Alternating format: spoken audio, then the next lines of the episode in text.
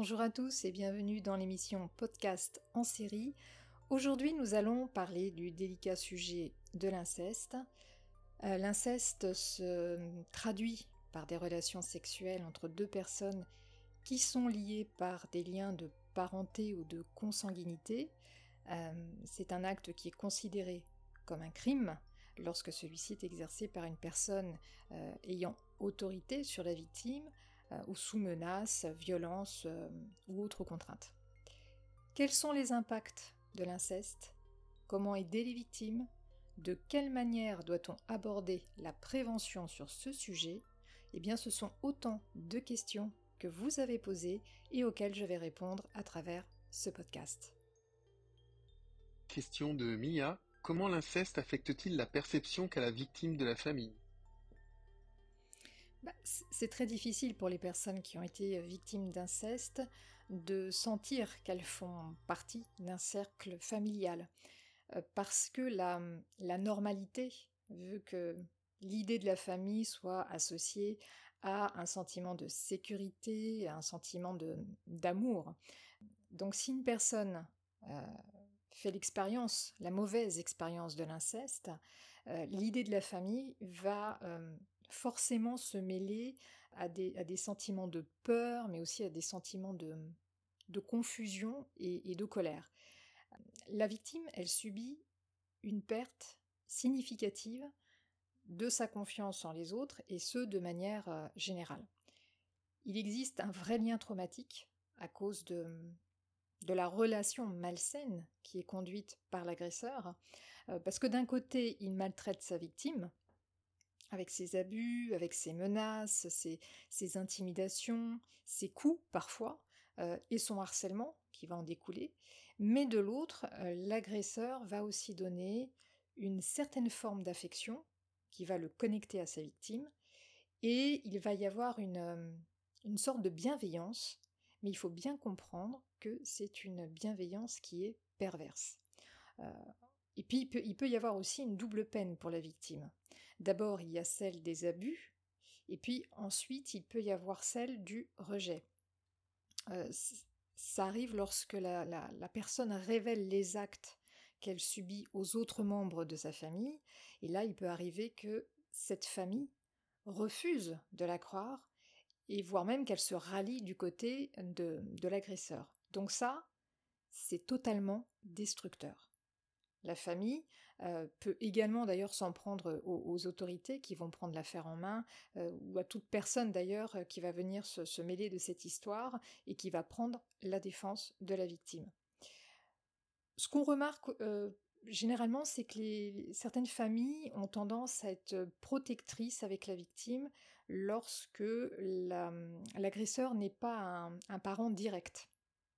Alors après, ce type de, réaction évidemment très aléatoire, hein, parce que c'est loin d'être automatique. Euh, je connais beaucoup de familles euh, qui se sont montrées euh, solidaires vis-à-vis de la victime et qui l'ont accompagnée durant tout son parcours, notamment judiciaire si besoin est. Camille se demande quels sont les effets de l'inceste sur les victimes. Dévastateurs. Ils sont généralement dévastateurs. il a été constaté que les, effets de l'inceste sur les victimes, euh, non seulement ils sont graves, mais en plus ils sont durables. Euh, ce sont des effets qui peuvent être aussi bien physiques que mentaux euh, et émotionnels. Donc ça peut aller de la dépression, et là je parle d'une dépression sévère, à des troubles de l'alimentation, en passant par de l'automutilation jusqu'à une grossesse non désirée, au niveau relationnel, c'est très compliqué aussi pour les victimes parce qu'elles peuvent avoir du mal, c'est ce que je disais tout à l'heure, à, nouer des relations avec les autres, à faire confiance aux gens de manière générale. Donc il plane une sorte de, oui, de spectre des conditions post-traumatiques qui peuvent occasionner également des diagnostics psychiatriques. Et puis au niveau de l'aspect émotionnel, eh bien, tout est vécu euh, de façon très pénible pour les victimes.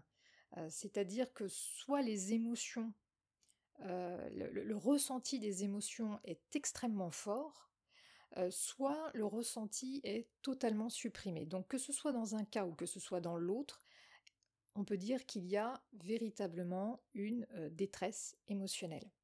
Et puis il y a également tout ce qui est addictif, c'est-à-dire que à un moment donné ou un autre, la victime peut avoir besoin d'anesthésier ce qu'elle ressent et d'oublier ce dont elle se souvient. Donc pour ça, elle peut avoir recours à l'alcool ou à, des drogues, parfois des drogues très dures, dans le but d'apaiser les souffrances. sur le plan sexuel, la victime peut également avoir une vie sexuelle qui va devenir dysfonctionnelle, qui va être dysfonctionnelle. Par exemple, d'un cas extrême à l'autre, l'impossibilité d'avoir des rapports, donc vaginisme ou dyspareunie, ou au contraire, il va y avoir une sexualité qui va être très compulsive. Ce qu'il faut savoir, c'est que, de manière générale, les victimes de l'inceste, elles vivent avec l'omniprésence de la honte, de la culpabilité, avec un profond dégoût d'elles-mêmes. Et puis il y a aussi parfois des souvenirs enfouis qui, peuvent émerger d'un seul coup comme ça et qui vont entraîner donc ces, grands troubles émotionnels dont je parlais juste avant. Alors il y a d'autres symptômes évidemment qui varient en fonction de, chacun, mais les dégâts causés par l'inceste montrent aussi à quel point il est important d'intervenir à travers de la prévention, que ce soit auprès des enfants, euh, au niveau de l'aide aux victimes, bien évidemment, mais aussi au niveau de la justice. Il faut sensibiliser euh, dans les écoles, dans les hôpitaux, il faut sensibiliser les gendarmes, la police euh, et la magistrature. Il faut sensibiliser toutes ces personnes à la détresse totale que les passages à l'acte incestueux provoquent sur les victimes. Question de Lana. Quels sont les risques spécifiques pour les enfants qui grandissent dans une famille où l'inceste a eu lieu? Alors, les enfants qui évoluent dans des familles où l'inceste a déjà eu lieu, euh, eh bien ces enfants sont susceptibles d'être eux-mêmes victimes d'abus sexuels, ou en tout cas d'être des, victimes potentielles. L'atmosphère familiale est quand même très malsaine, hein, voire totalement chaotique, il ne faut pas l'oublier. Et puis quelque part, il peut y avoir un caractère répétitif de la maltraitance sexuelle. On dit que c'est un fait qui aurait tendance à se reproduire d'une génération sur l'autre, alors j'utilise le aurait, aurait tendance parce que la répétition de ce cycle n'est pas forcément validée par tous les professionnels. Quoi qu'il en soit, il n'est pas rare quand même de constater qu'il peut y avoir une reproduction des actes qui est soit directe, soit indirecte.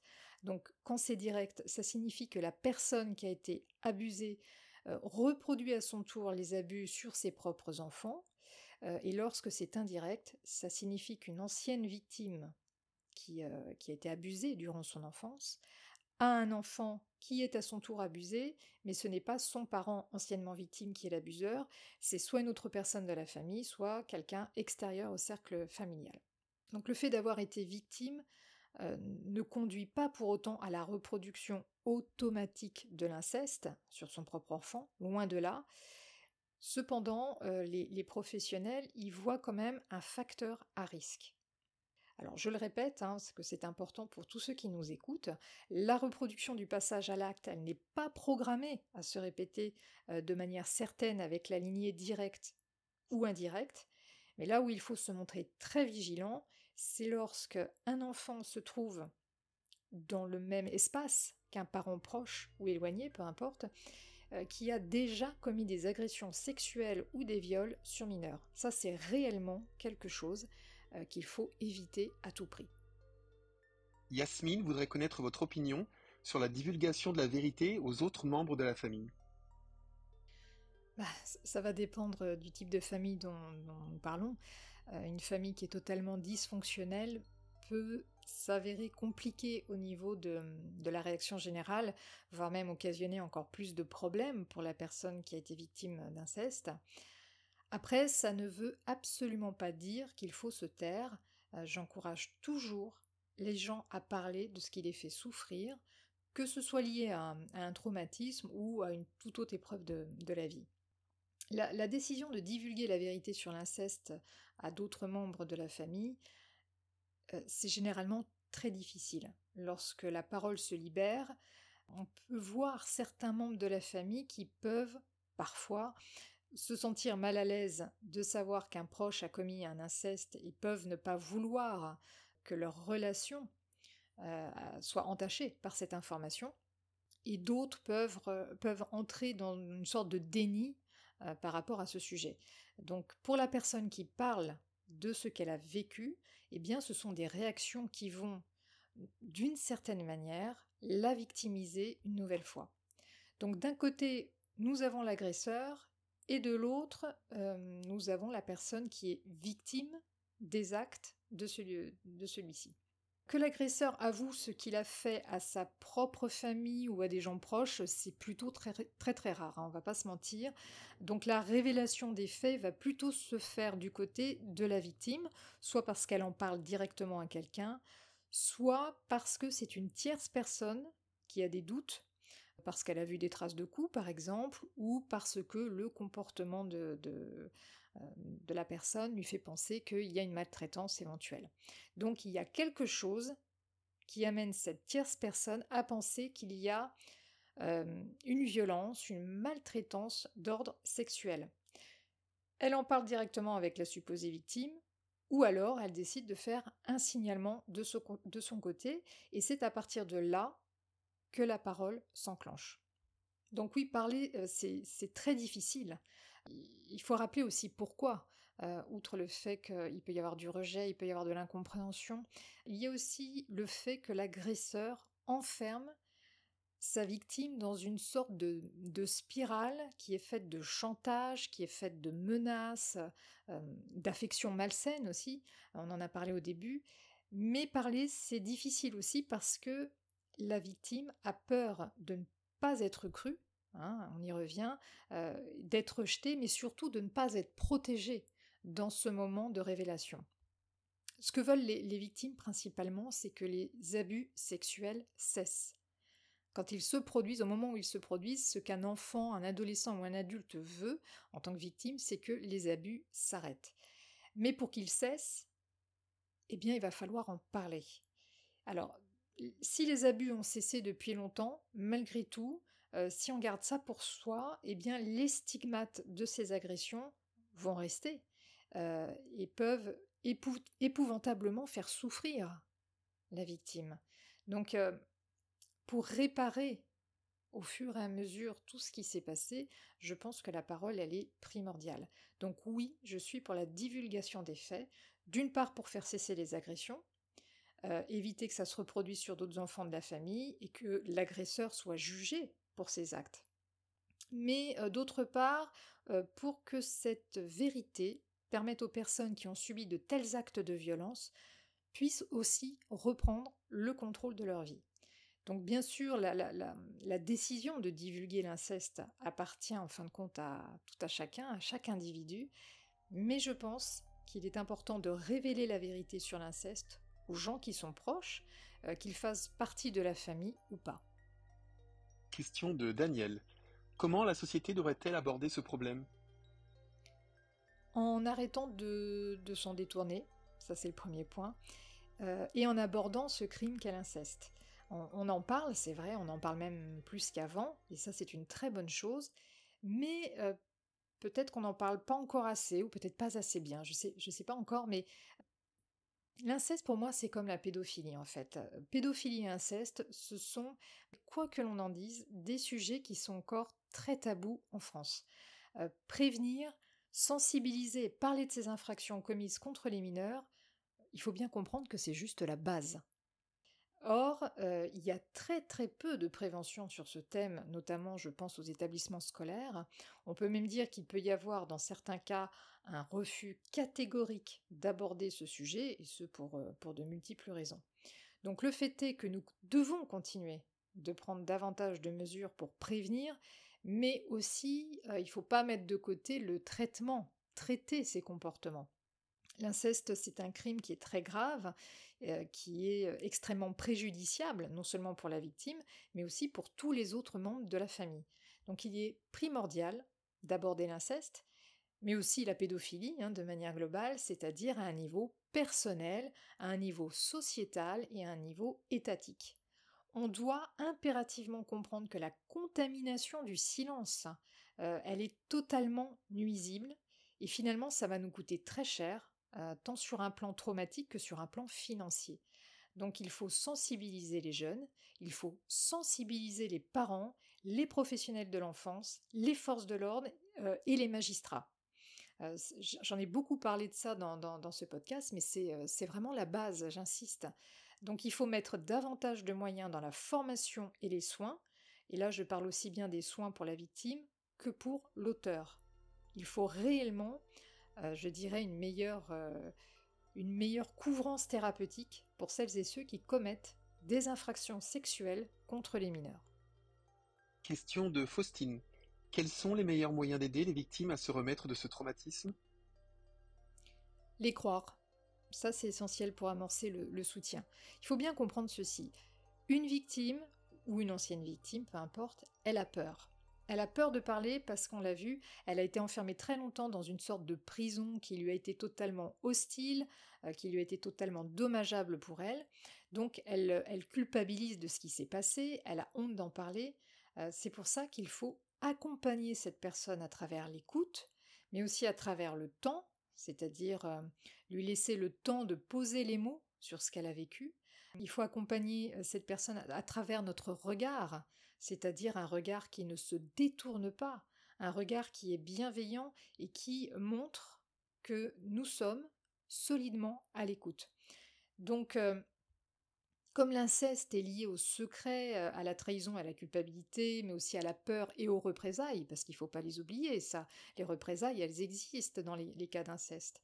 Donc, aider une personne qui a vécu tout ça, ça demande de la patience. Euh, et même si le processus de reconstruction est différent d'un survivant de l'inceste à l'autre, euh, on va pas se mentir, ça reste une étape qui est relativement longue à passer. Ensuite, il convient bien évidemment de trouver l'aide d'un professionnel pour l'écoute, euh, pour les conseils, pour la réflexion, mais également pour un traitement qui soit approprié à chaque personne. Donc, il faut gérer les problèmes qui sont liés au passé, mais il faut également gérer les problèmes actuels. Pour ça, il n'y a pas 36 000 solutions, il faut être accompagné d'un professionnel de la santé qui va fournir des outils qui vont servir à gérer les traumatismes, mais euh, ça va également apporter un soutien dans le parcours euh, de, la guérison euh, émotionnelle, physique et mentale. Donc en tant que confident, on écoute, on ne porte aucun jugement, on est patient, on cherche à avoir des nouvelles régulièrement, mais pour autant, euh, il faut bien euh, garder à l'esprit que nous ne sommes pas le psychologue de cette situation. Ça, c'est vraiment le travail d'un professionnel que l'on peut éventuellement aider à trouver. Le rôle du confident, c'est de croire, c'est d'accompagner, c'est de changer les idées d'un survivant de l'inceste, et c'est également de rassurer. Donc pour résumer, parler de ce qui s'est passé, c'est ce qui va permettre de briser, il n'y a pas d'autre mot, de briser une longue chaîne d'événements tragiques. Ce podcast est maintenant terminé. Nous l'avons vu, l'inceste, c'est un secret que personne ne devrait garder. Mais c'est aussi un sujet qui est incroyablement difficile à aborder pour la plupart des gens qui en ont été victimes. Donc c'est pour ça que nous avons tous un rôle à jouer.